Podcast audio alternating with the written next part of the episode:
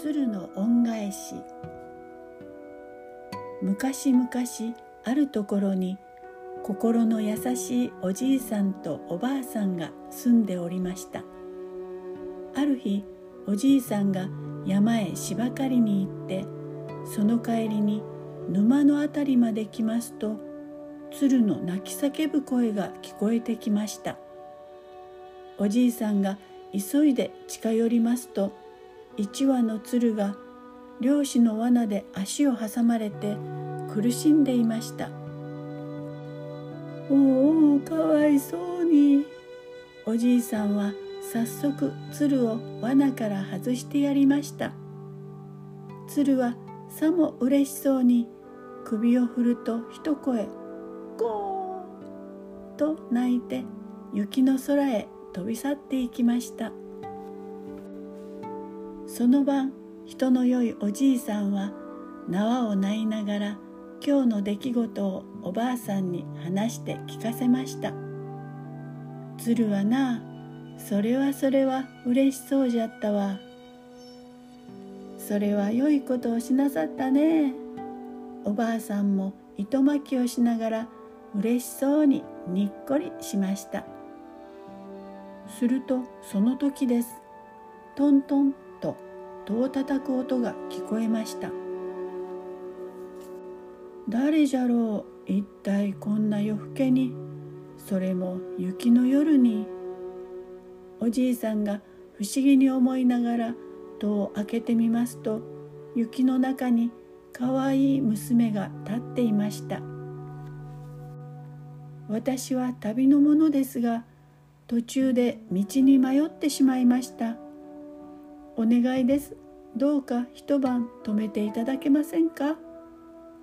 優しいおじいさんとおばあさんは喜んで娘を家の中へ入れてやりました。そして温かいおかゆを食べさせてやりました。聞いてみるとこの娘には行くあてがないということです。のう娘さんや。それならいっそわしらと一緒に暮らしなされ。子供のいないおじいさんとおばあさんは娘が来たことを大層喜びました。さてその夜中過ぎ明け方にはまだ間があるというのに娘はそっと起き出しました。朝ごはんの支度をしようと思ったのです。ところが台所を覗いてみますとお米もお味噌も何にもありません。まあどうしよう。おじいさんたちに楽をさせてあげようと思っていたのに。とその時娘は糸の束を見つけて目を輝かせました。娘は糸の束を持つと旗織部屋に入っていきました。やがて締め切った部屋からはキートンからキートンからと布を織る音が聞こえ出しました。おやあの娘はどこへ行った？え？おじいさんとおばあさんが娘がいないのに気がついて布団の中で顔を見合わせた時そっと娘が入ってきました。起こしてしまってすみません。ちょっとこれを見てくださいませんか？見ると娘の手には輝くばかりにきれいな布があるではありませんか？おおなんと美しい布じゃ。ほんに美しい布じゃな。あおじいさんとおばあさんはびっくりしながらその布を手に取りました。すると娘はきちんと座って言いました「どうぞこの布を売ってお米やお味噌など入りようなものを買ってください」おじいさんは大喜びで夜が明けるとすぐ町へ布を売りに行きました。布は大層いいお値段で売れました。おじいさんはそのお金でお米とお味噌とそして串を買いました。串は娘へのお土産でした。その夜は本当に幸せな夜でした。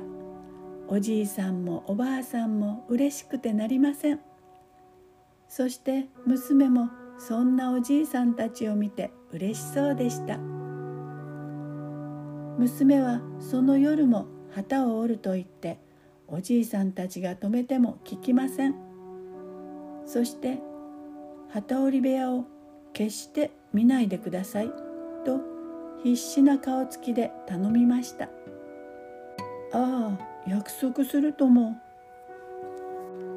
こうして娘は夜ごと夜ごとあの美しい布を一旦ずつ織り上げていきました。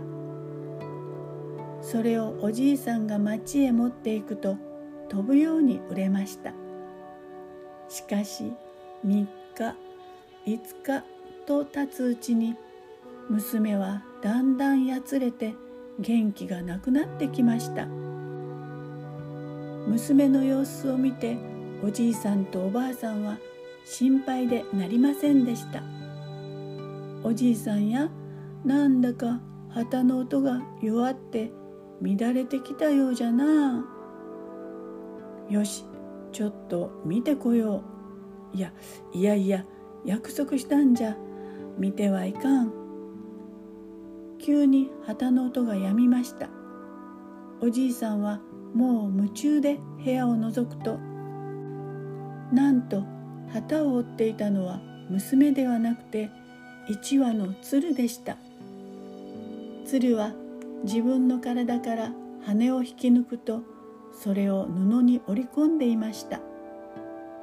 最後の力を振り絞って一本また一本と。おじいさんはびっくりしてガラリと戸を開けました。鶴ははっとしてうなだれました。そして娘の姿になりました。おお前ははい私はあの時おじいさんに助けていただいた鶴でございます。あの時の鶴。はい命を助けていただいた恩返しをしようと一度だけ人間の姿になることを許されてここに参ったのでございます。でも姿を見られたらもう人間でいることはできません。さようなら。いつまでもお達者で。娘は鶴の姿になるとゆっくり空へ飛び立っていきました。娘や私たちのことを忘れないでおくれ。おじいさんは娘の串を鶴の方へ差し出しました。鶴はゆっくり舞い戻ってきて串をくわえました。こう。こう鶴はおじいさんとおばあさんに別れを惜しむかのように一声二声泣くと冬の空高く舞い上がりました。そしてどこへともなく飛び去っていきました。おーい。娘や元気でな。ありがとう。お前の親切は忘れんからな。おじいさんとおばあさんはいつまでもいつまでも鶴の飛び去っていった空をじっと眺め続けておりました。